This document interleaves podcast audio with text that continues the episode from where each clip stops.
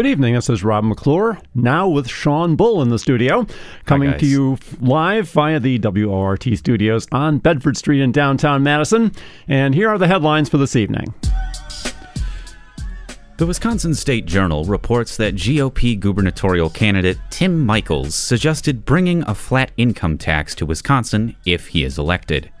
The current rate for wealthier taxpayers is 7.65%. Michels, who has personally contributed over $15 million to his campaign, proposes to lower it to about 5%. This would effectively create a flat tax rate paid without regard to income. A number of Republican legislators have proposed eliminating the income tax and increasing the sales tax from 5% to 8 or 9%. Michels made the announcement at a Baraboo Tavern yesterday, where he was endorsed by the politically powerful Wisconsin Tavern League. The Capital Times reports that meetings of city committees on Yom Kippur would be prohibited under a new proposal by City Council President Keith Furman. The holy day, otherwise known as the Day of Atonement, began last night at sundown and it ends tonight. Observant Jews fast the entire day as a means of repentance and reflection on the year ahead.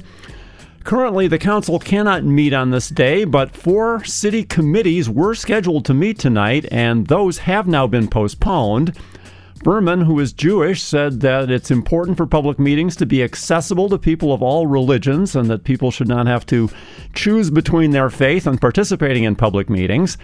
With the addition of Yom Kippur, city committees are now barred from meeting on 22 days throughout the year. Andrew McKinney, a Republican candidate for state assembly, has filed an ethics complaint against his opponent, Melissa Ratcliff, for making a speech asking for support for Democratic state candidates. McKinney's complaint states that Ratcliff violated a, a Dane County ethics ordinance in a speech on September 22nd at a Dane County board meeting when she said, quote, Let's support Tony Evers for governor and Josh Kaul for attorney general. The comment was made while discussing a proposed policy to neither fund nor accept money from agencies working to prosecute those seeking an abortion, an action that Republican Attorney General candidate Eric Toney has said he would carry out. McKinney and Ratcliff are candidates for the 46th Assembly District, which includes Sun Prairie, Cottage Grove, and parts of North Madison. One of the oldest housing cooperatives on the UW campus will live on in a new location starting in 2023. The Zoe Bayliss Co op, founded in 1955, will move from its current location in West Johnson Street to Langdon Street. Its current location will be the site of a new humanities building. Additional space at their new site will allow the co op to offer housing to students at other area colleges. Those were the headlines for this evening. On now on to the rest of the day's top stories. Absentee ballot drop boxes have been shuttered since July when the state Supreme Court deemed them illegal. Instead of simply removing them, however, the city of Madison has decided to take a slightly different tack and bring in internationally renowned artists to turn them into public art pieces to inspire people to vote. WORT producer Nate Wegehout has more. According to the peer reviewed Election Law Journal, Wisconsin is the fourth hardest state to vote in across the country.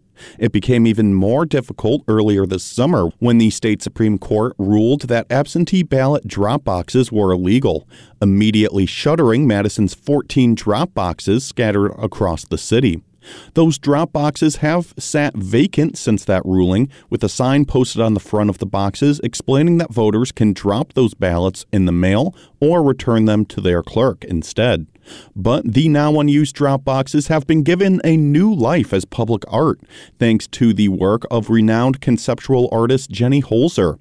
As of today, some of the once blue drop boxes have been painted black, with text explaining why the drop boxes can no longer be used to return ballots. On the side is the Sojourner Truth quote, Truth is powerful and will prevail, in bold white letters. Karen Wolf is the arts director for the City of Madison.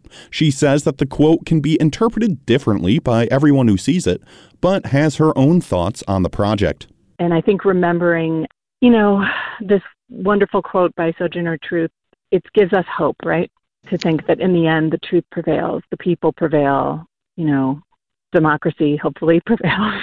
Jenny Holzer, the artist, has been working since the 1970s with a distinct style of simple but powerful aphorisms, painted, projected on buildings, displayed electronically, carved into benches, and so on. Dropboxes are just her latest medium. If this feels like deja vu, well, that's because it is. Almost exactly two years ago, in the run up to the 2020 presidential election, Holzer's art came to Madison in the form of trucks emblazoned with LEDs intended to inspire people to vote. That project also included a mural on the exterior of the Madison Museum of Contemporary Art, painted by local artists, with the same Sojourner Truth quote that truth is powerful and will prevail. Wolf says that because of her previous work in Madison, getting Holzer to design the new Dropbox art was easy. She's an internationally known artist, and it was an honor to work with her and partner with her a few years ago. And so, I, you know, we still have a very positive relationship with the team. They were a great partner to the city of Madison. And I reached out to Leah Kolb, the former curator of MoCA, who works with the team, the Holzer team, and and it just seemed like a natural fit since it it is about voting and getting out the vote, and since I know that that that's one of her issues that she cares deeply about. Installing the absentee ballot drop boxes was no easy task. Installed in 2020, the drop boxes cost around $53,000 each and were funded by a private grant to facilitate election administration. Some of the largest cities in Wisconsin received that grant from the Center of Tech and Civic Life and have since come under fire from conservatives for taking so called Zuckerbucks. Election administrators, though, say that the Supreme Court ruling banning the use of drop boxes and otherwise restricting the use of absentee ballots is a major blow.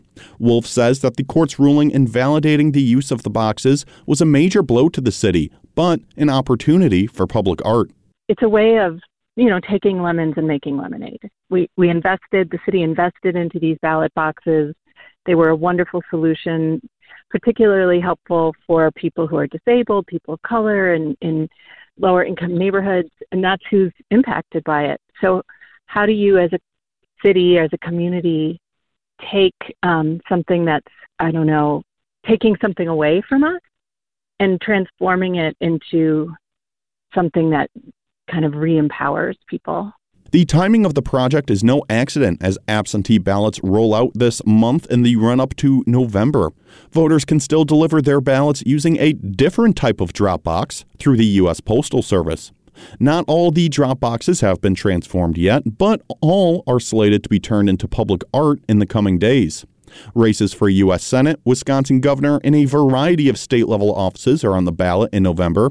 You can request an absentee ballot for the fall election today at My Vote Wisconsin. That's myvote.wi.gov.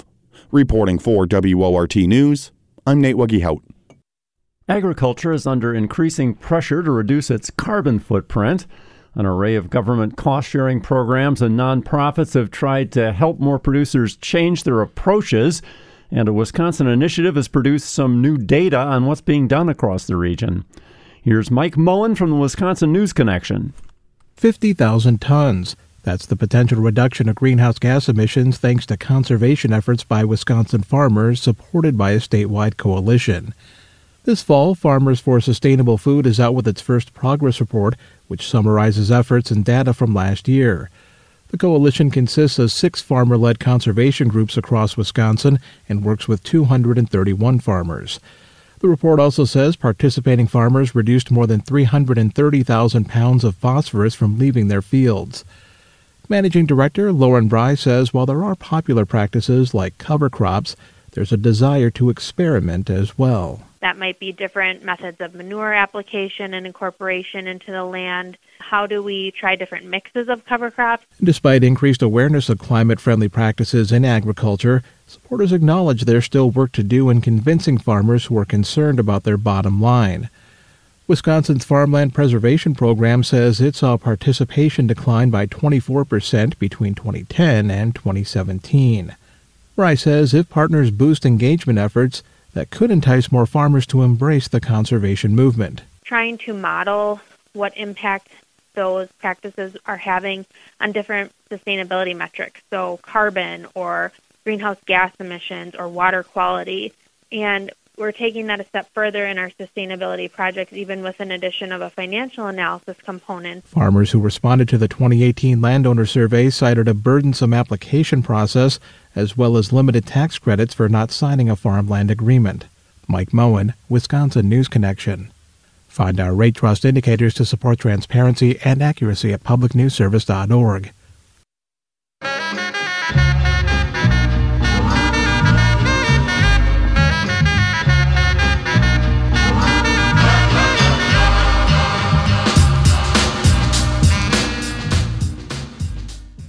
The time is now 6:17 and you're listening to the live local news on WORT.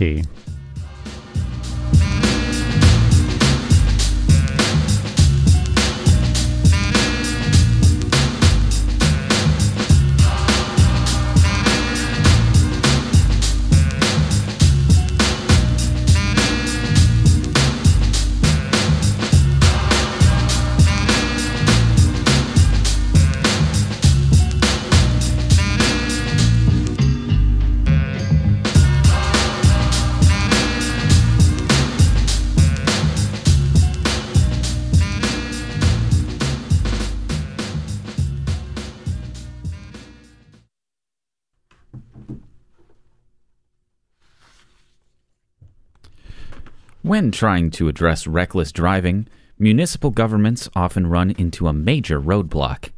Many roads that see reckless driving in cities like Madison are state connecting highways and under the direction of the state's transportation department.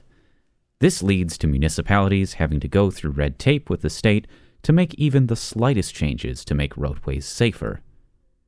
Earlier today, WORT producer Nate Wegehout spoke with Jonah Chester investigative reporter with Wisconsin Watch and WPR, to learn more about the bureaucracy involved in trying to curb deadly driving on urban highways.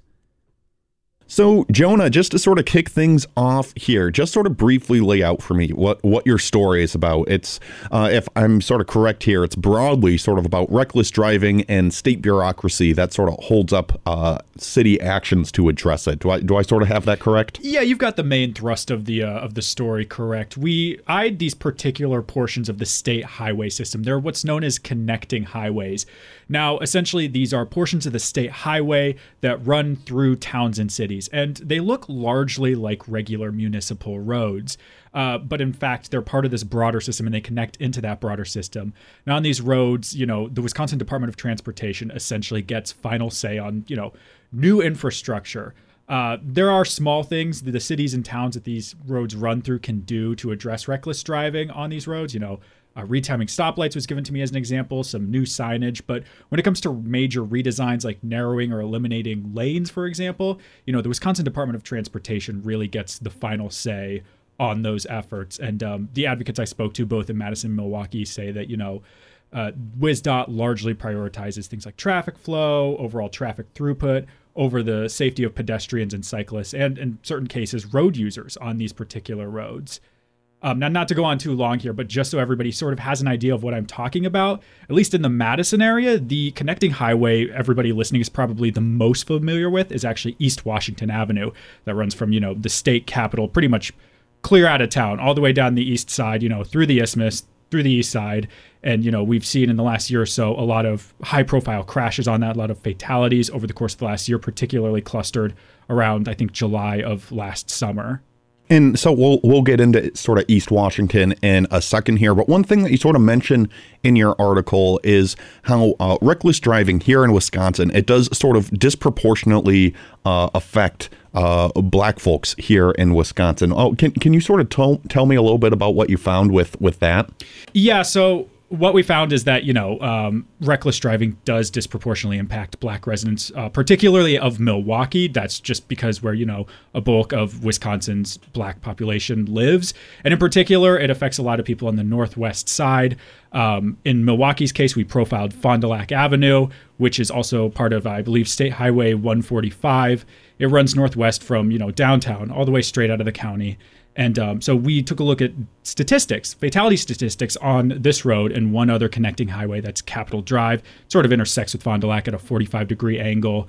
Um, but they were flagged for us, you know, by residents in the community, by uh, Milwaukee's Mayor Cavalier Johnson himself. He mentioned that, you know, Capitol Drive is a really big safety hazard. He has constituents that are too scared to cross the road to get to the grocery. What we found is that an analysis of Fond du Lac Avenue, which is sort of this state highway that runs northwest, is a connecting highway that runs northwest out of downtown through Milwaukee, and also uh, Capitol Drive, which is another connecting highway that runs straight west and it sort of intersects with Fond du Lac at a 45 degree angle. Um, we found at least 42 people have died in traffic collisions along those two stretches from January 2017 to July 2022. Uh, now that's roughly 11% of the city's uh, of Milwaukee's 381 total traffic fatalities during that period. Now we were sort of limited because you know, unfortunately, the number of traffic fatalities grows week to week. We had to cap it off at the tail end of July for our statistic count, but you know that number has increased um, at, by at least two fatal crashes in recent months. And so now a lot of your story uh, does focus on the city of Milwaukee. So I, I sort of have a two part question for you here. How how has the uh, city of Milwaukee sort of been attempting to work with the uh, DOT to address reckless driving, and then sort of sort of looking at that, looking then at Madison, how how do they sort of differ, uh, compare and contrast between Milwaukee and Madison, and in dealing with the DOT to uh, address reckless driving? Yeah, well, what's interesting is I found in my reporting that the way they both deal with WisDOT is remarkably similar. You know, it's a lot of negotiations that happen sort of on the back end. I, I don't want to say out of public view, but not really in like committee meetings or anything like that. It's these negotiations between WisDOT and either the Madison Department of Transportation or the Milwaukee Department of Public Works. And essentially, what they do is, um, you know, as the uh, traffic engineers in both cities told me, uh, they essentially go to WisDOT with a design. Let's say they want to narrow a lane. Uh, WisDOT comes back and says, "Nah, that's not not in the cards." So it becomes this back and forth process, and they seek this compromise that's sort of ideally a middle ground. But you know, more often than not, you know, some of Milwaukee and Madison's more uh, aggressive efforts at traffic mitigation, like narrowing or eliminating lanes, typically uh, get shot down by WisDOT really from the start of the design and planning process. They don't really even have a chance to get out to the public. So there's more similarities than differences between how Madison and Milwaukee deal with WisDOT. Now, one thing I did want to include in the story, but we didn't get around to um, because, you know, a mentor once told me in journalism there are no finished products there are only deadlines so i did have to leave this story with one lingering thought in my head that i sort of want people to ponder Madison and Milwaukee, I don't have firm data to back this up, but I think it's safe to say, as two of the biggest cities in the state, they also have two of the largest traffic engineering and public works departments. Now, when they go to WisDOT, you know, they detailed a process where there's a lot of negotiation, there's a lot of discussion, there's a lot of back and forth. And, you know, uh, the interim commissioner of public works over Milwaukee, he told me we've lobbied quite heavily to get WisDOT to thaw on these like hard and fast design principles over the years. And he said they're they're starting to make progress. You know, WisDOT is starting to move in what they perceive as a more pedestrian friendly direction.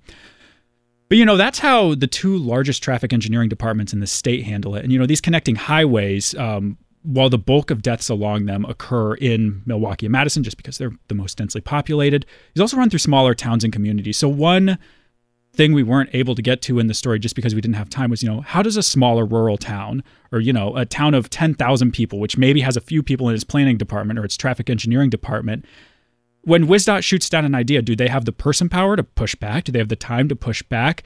So that's one area we didn't really get to cover in the story. But, you know, I think if people read this story, I want them to have that in mind as they're going through the piece of like, you know, Madison and Milwaukee, they can negotiate with WisDOT. They have the the power to do that. They're large. They're, you know, very large departments. Uh, the department of a town of 10,000 might not have the time to do that. So that's something I sort of want people to keep in mind as they're reading through this story. So then, so sort of the last thing I want to ask you about is you did talk with uh, some uh, pedestrians and bicy- bicyclist uh, activists and uh, advocates here in Wisconsin. Uh, Jake Newborn with the Bicycle Federation of Wisconsin, sort of talking about about public input uh, in deciding sort of these things, and uh, specifically there not being enough public input when it comes to deciding. Okay, well, how can how can we cut down on reckless driving on some of these on some of these highways? What what can you sort of tell me about that? Yeah, well, what what Jake Newborn in particular flagged is that and he pointed out this is true not just for projects on connecting highways, but really in any project that the Wisconsin Department of Transportation is overseeing. It feels as though they hold these public input sessions, you know, they gather input from the community, and then that's not reflected in the final design. You know, the community might say, we want a protected bike lane on this road. Uh, either the local DPW or WisDOT is like, okay, great. And then that's not included in the design.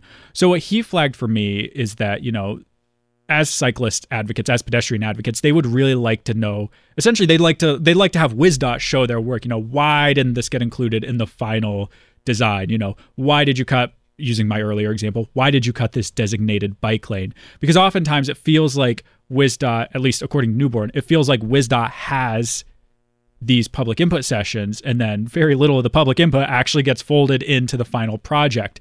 So, you know, one of the things he flagged that he'd really like to see is, like I said, he'd like them to show their work. He'd like them to say, "Here's all the feedback we got. Here's what we were able, here's what we were able to incorporate.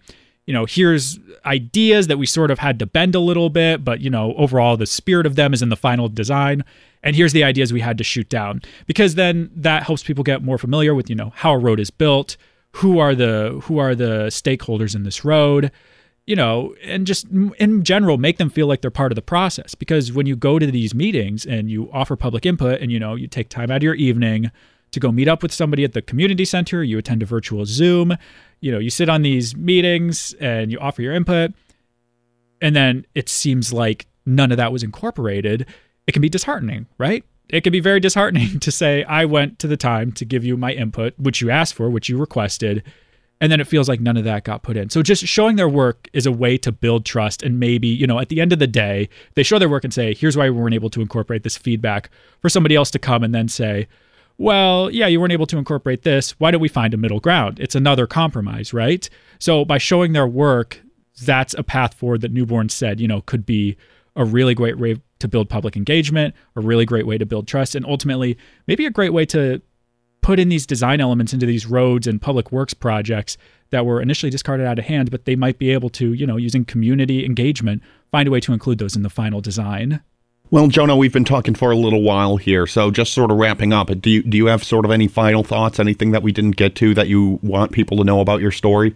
But you know, uh, look, try and get involved in these projects when they're in the public input phase, because your public input does matter. You know, if they hear you and you're loud and you make it known you want a pedestrian path or you want a bicycle path or you know you want a lower speed limit it, it's powerful you know so i really want to encourage people to get out and make their voice heard on these public projects I've been talking with Jonah Chester, investigative reporter with Wisconsin Watch and WPR, about his story on the barriers cities face as they try to curb reckless driving. You can read the full story online right now over at wisconsinwatch.org. Jonah, Thank you so much for coming on and talking with me. Thank you for having me, Nate.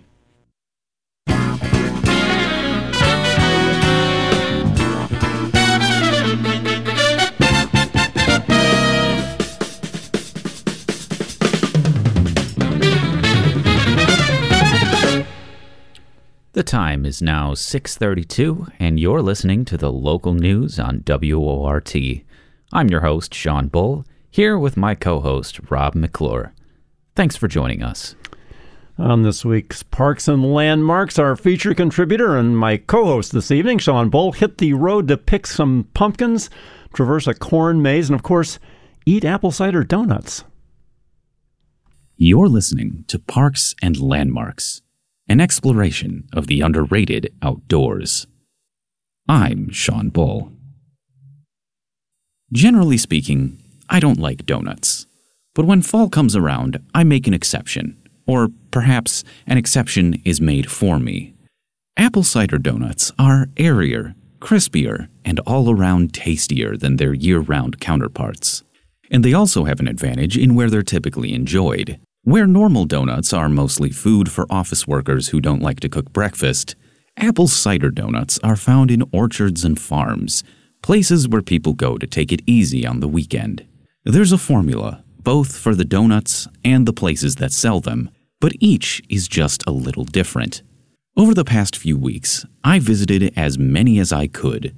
I ate a lot of donuts, and I think I've developed the definitive guide to apple cider donuts around Madison. I know that no one should care about the methodology I used for my one man donut contest, But I figure if you know where I'm coming from, you'll be better equipped to adapt my findings to your own needs. So, first and foremost, my goal here is to find the best apple cider donut. I don't have hard empirical criteria, but I want a donut that's fluffy on the inside with a bit of crunch on the outside from big granules of cinnamon sugar. I want it to taste like apple cider, and I want it to be warm, whether I buy it at 8 a.m. or 10 minutes before close. I asked the people of Reddit where they prefer to get their donuts and received 17 unique answers. Because of this, I decided to exclude bakeries from this competition. If I'm asking you to drive the better part of an hour to try a pastry, you should at least have something to do after you've swallowed the last bite. Still, some of the suggestions I got will be a bit too far flung for most of my listeners, so I have to take into account what's realistic. Ultimately, for this story, I ended up with one flat out best donut, one overall best experience, and one honorable mention for those willing to go a bit farther. I also have opinions on the other dozen farms I visited, but, you know, I have to cut something for time. Let's start out with the overall best experience, not with the best donut.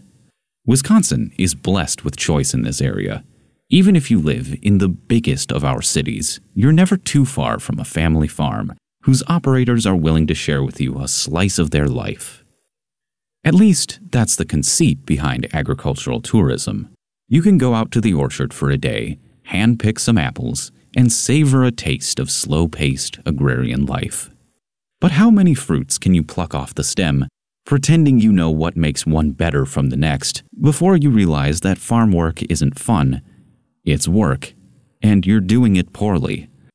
This is why the best agritourism farms build an autumnal theme park filled with apple canyons and corn mazes things we don't have space for in the city. Sutter's Ridge Farm, southeast of Mount Horeb, has just about everything. The strength of Sutter's Ridge is its variety, the sheer scope of activities it offers. Obviously, they have the usual apple picking, late season raspberries, and a pumpkin patch. When you're done pretending like you can forage for food, you can get to the real activities there are fun things to do for people of all ages, and new objects are added every year. Like any good fall farm, Sutter's Ridge has a corn maze. It's not the most elaborate I've seen, but you can make it more complicated by finding waypoints throughout the maze and stamping proof of your progress on your maze map. A run at the maze is worth the $5 admission. A different $5 or an $8 combo pass will give you access to the Sutter's Ridge Activity Zone, Everything here is clearly handmade, and I love it all. They have a playground, a petting zoo, hand pumped rubber duck races. There are slower pedal tractors for the little kids, and a pedal cart track for everyone else. A year or two ago, they added what I can only describe as racing hamster wheels, where you run inside a giant plastic wheel from one end of the track to the other. There are handmade yard games, all kinds of play structures, something new every year. And if you're a parent, you don't even have to engage with any of it. You can sit back, eat a donut, and monitor everything from a single vantage point. Upon hearing the name Sutter's Ridge, or its proximity to Mount Horeb, you might assume that this farm is on a hill, and you'd be right. Sutter's Ridge sits on terrain typical of southwest Wisconsin, where flat ground is a rare commodity. The entire activity area is on a gentle, grassy slope, and above it sits the Apple Cabin, a rustic building in which you can buy donuts and cider, among other things. A porch wraps around much of the cabin and offers a great viewing angle of the activity zone and even the entrance to the corn maze. Now for the donuts. Sutter's Ridge elevates theirs simply by serving them warm. I don't know why this is so uncommon, but of the 15 farms I visited, only a few serve their donuts above room temperature. The Sutter's Ridge donuts were a bit chewy, but they have a wonderful cider flavor, and the warmth is just perfect on a cool fall day. Doing everything this little farm has to offer will take hours, and then when you're done, you're right across the street from Donald Park, one of my favorites in the Dane County system. As a package, that's really hard to beat, and it would take a really good donut to make me consider going anywhere else. Luckily for all of us, Alpine Ridge Orchard makes some really good donuts. This farm, a few miles west of Brooklyn, is a relative newcomer to the agritourism game. Unlike most of the entrants in this comparison, their farm is less than a decade old, and they only started making donuts in 2019. Alpine Ridge doesn't have the usual farm store. Instead, they sell their hot food out of a trailer. But maybe it's good that they don't have the space to let their donuts sit. Despite going near closing time, these were the freshest donuts out of any of the farms I tried. A darker brown with a bit of a crunch on the outside, soft on the inside, perfectly warm, with tons of cinnamon and sugar. These immediately took the top spot on my donut list, and no one really came close to dethroning them. Unfortunately, I can't also give the top experience spot to Alpine Ridge, as they're just too new. They have a corn maze and some animals to interact with. They do have a pen full of golden retriever puppies at the moment, which is an easy way to win points with me, but it's not enough. They haven't built up the activities side of their farm yet, and I'm not sure whether they'll ever match the likes of Sutter's Ridge, Schuster's in Deerfield, or Skelly's in Janesville. Their property is kind of small, but that doesn't mean they've tapped their full potential. For now, the food is excellent, and I'll be interested to see where Alpine Ridge is in another 10 years. So that's the two main categories the best donut and the best overall fall farm that sells them in Dane County. Overall, I was surprised how consistently good they were. The only stale or maybe overcooked donut I got was at Schuster's, which is too bad because otherwise they're rightfully a favorite for Madison families and field trips alike. Other than that, you can go basically anywhere in the area and get a similarly good example of a fall favorite treat. If you've tried them all and want something different, I have one more recommendation. Several people on Reddit insisted I drive to Illinois and try the donuts at Edwards Apple Orchard. The Edwards family operates two farms, each about 10 miles east or west of Rockford. If you're bringing kids, you should head for the east one by Poplar Grove, but whichever one you visit, be prepared to wait in some lines. Each Edwards orchard is centered around a huge barn inside which you can buy basically any decoration or food that is even tangentially related to the concept of autumn. Conveniently, the line for fresh donuts snakes through this mega farm store, giving you plenty of time to browse and make impulse purchases. It took me a full 10 minutes to get through the lines to get and pay for my donuts. Part of this comes down to how staggeringly popular the Edwards orchards are. Part of it is Chicagoans' innate ability to create traffic wherever they go. Seriously, when I went, there were multiple county sheriffs whose whole job that day was directing traffic around the parking lot. Is the Edwards Cider Donut worth navigating a county fair's worth of people to experience? I'd say at least once it is, yes. Besides being hot and fresh, their donuts taste distinctly buttery I'm surprised no farm in Wisconsin offers something similar. This should be right up our alley. Regardless, I still prefer the classic. Alpine Ridge is still my number one. These heavier, buttery cider donuts are a bit too rich to eat one after another as you stroll around a corn maze. In any case, that's not really an issue at Edwards.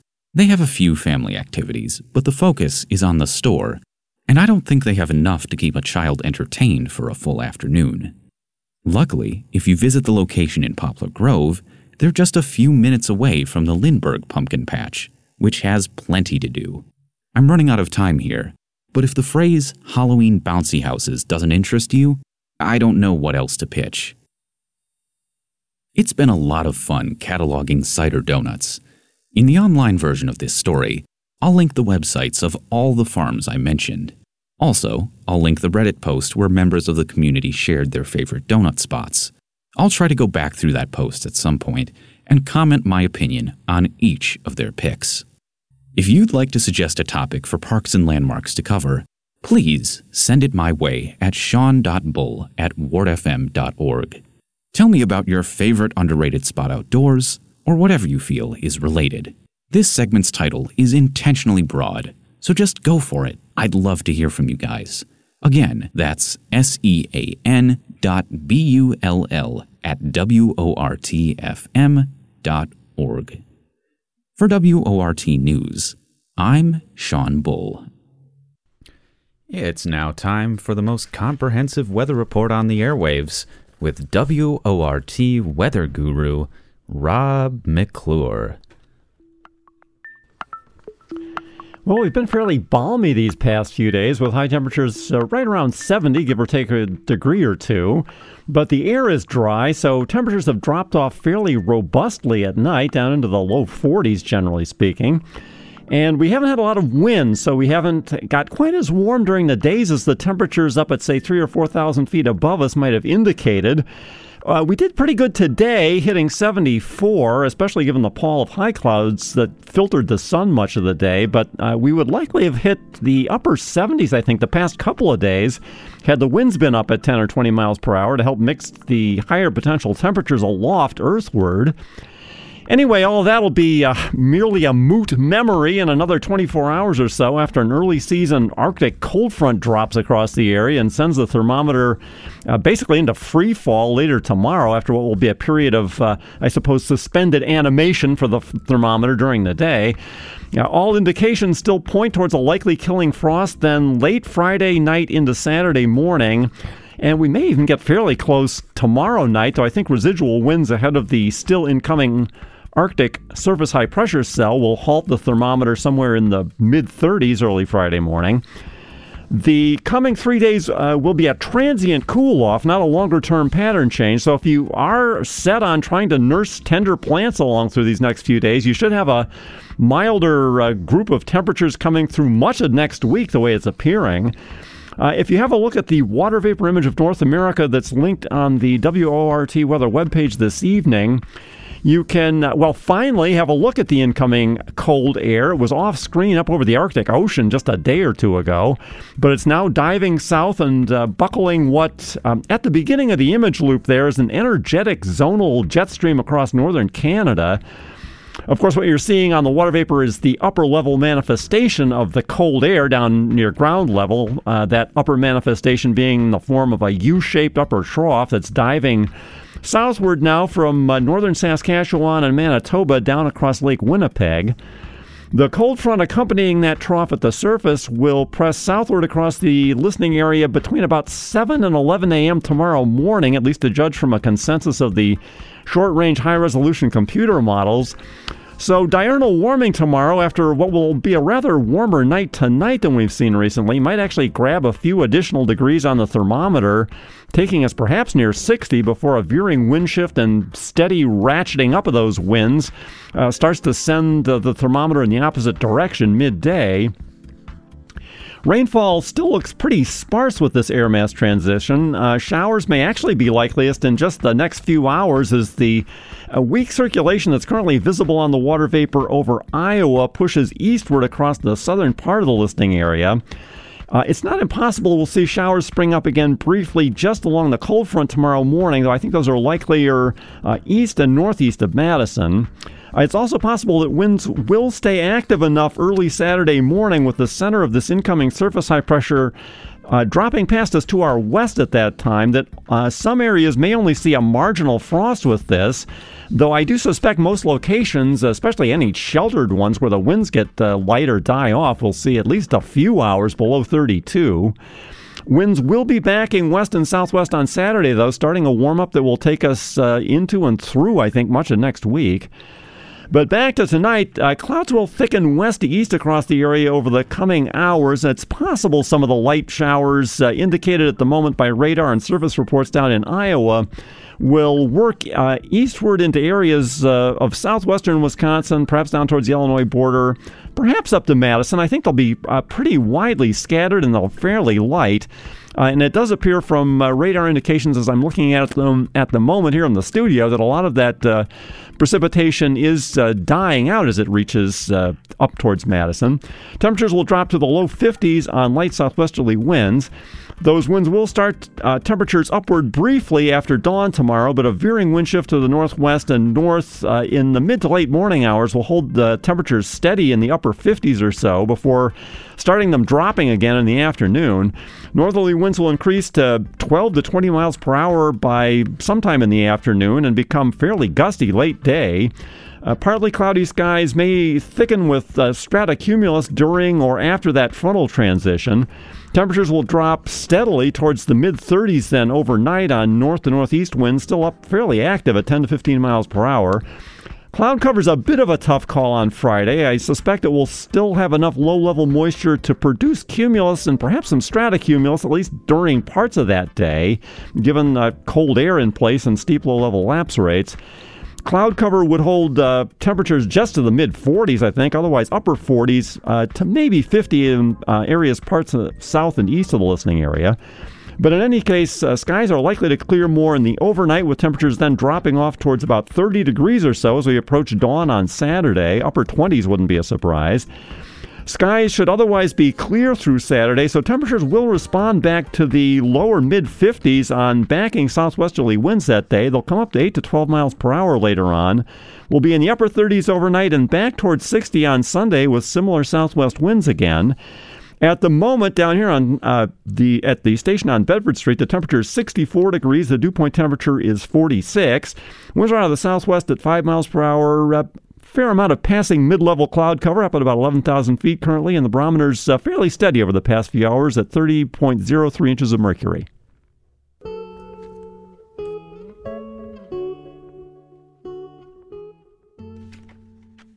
It's now 6:50 p.m. and you're listening to the live local news on WORT. We go now to October 1962 when a black army captain struggled to find housing. UW students demonstrated for and against civil rights, and a famous visitor spoke up for open housing. Stu Levitan has the news from 60 years ago this month.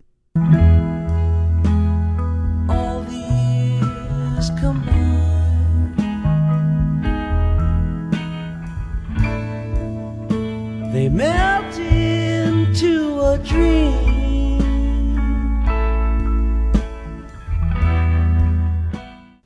Madison in the 60s, October 1962. Civil Rights.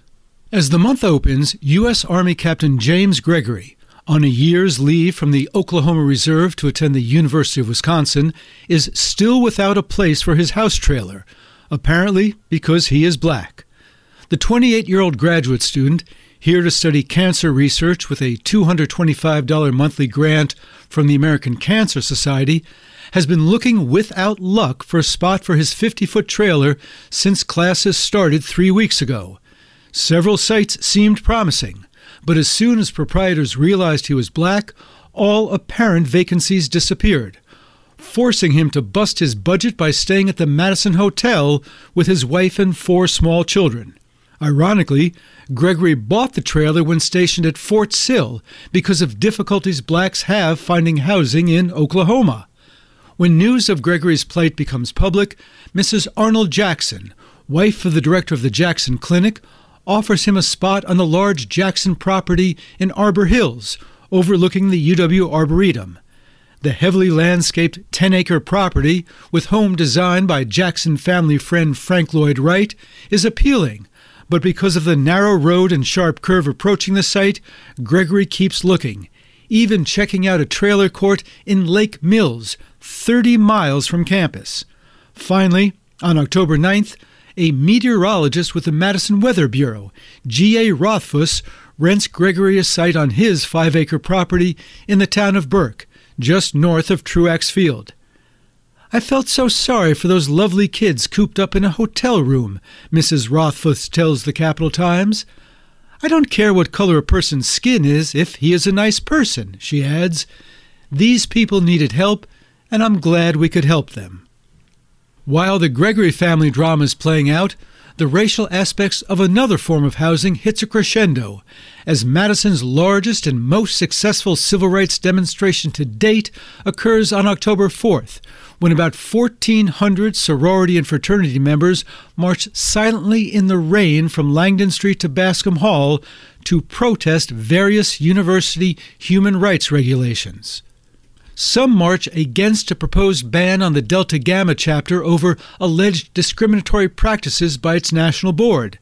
Some march against a rule proposed by the Faculty Human Rights Committee, the HRC, that all campus social organizations, quote, shall have complete autonomy over membership, subject only to restrictions not inconsistent with the policies and regulations of the university, which the protesters contend is both too broad and too vague. Some don't know why they march, other than that their brothers and sisters do. The Delta Gamma's Omega House is in hot water because its National Council suspended the house at Beloit College shortly after it pledged a black co-ed, Patricia Hamilton, a 1959 honors graduate at Madison West High School, president of the Beloit Association of Women Students, and daughter of Madison's most accomplished black couple, Harry and Velma Hamilton. National officials insist the suspension is due to the chapter's administrative shortcomings unrelated to Hamilton, and the local house, founded in 1881, notes that it has pledged Jewish women and a non white woman from the South Pacific, without repercussions from the National Council.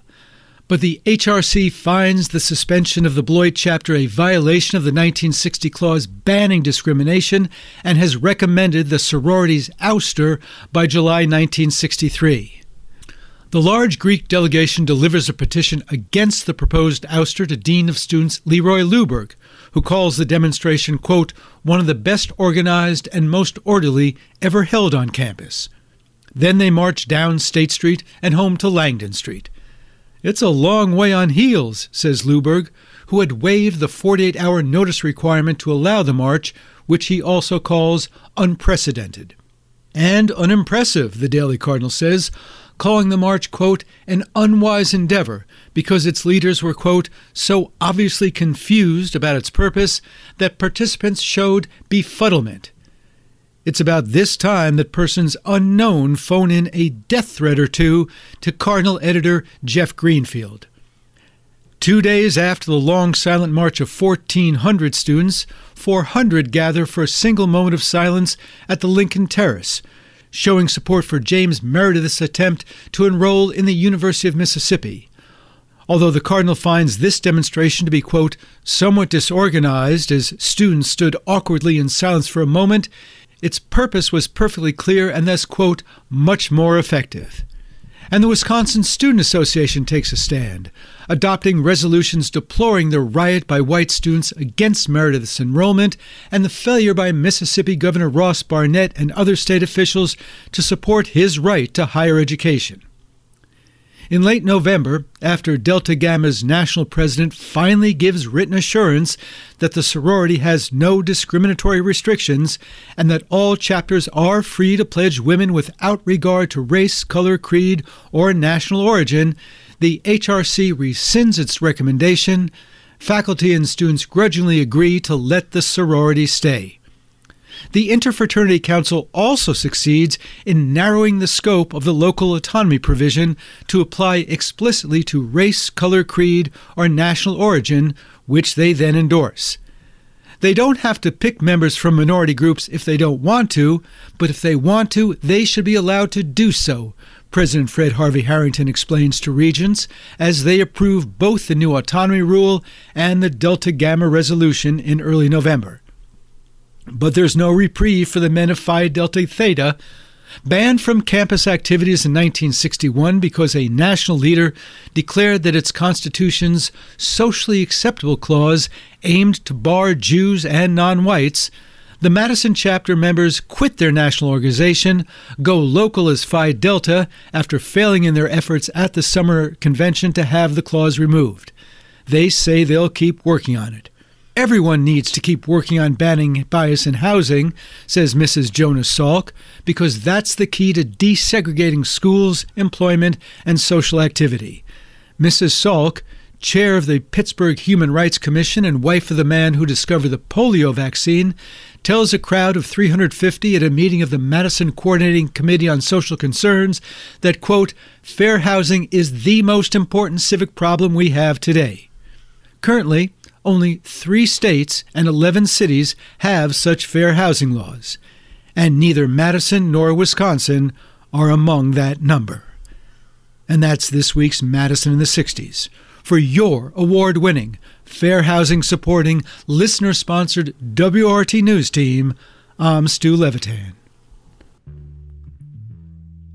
And that does it for our show this evening. Thanks for listening to WORT's Live Local News. Your headline writer this evening was David Ahrens. Our reporter was Mike Mullen from the Wisconsin News Connection. Special thanks to our featured contributors Sean Bull and Stu Levitan, and thanks to Sean for jumping into the co-host seat this evening as well. Chuck Hademan is our on-air engineer. Nate Wegehout produced the newscast, and Shelly Pittman is the news director at WORT. I'm your host, Robert McClure. And I'm your host, Sean Bull. Stay up to date with WORT Local News Podcast. Subscribe on iTunes Podcasts, Spotify, and wherever else you get your podcasts. Up next is Query, followed by This Way Out. Good night.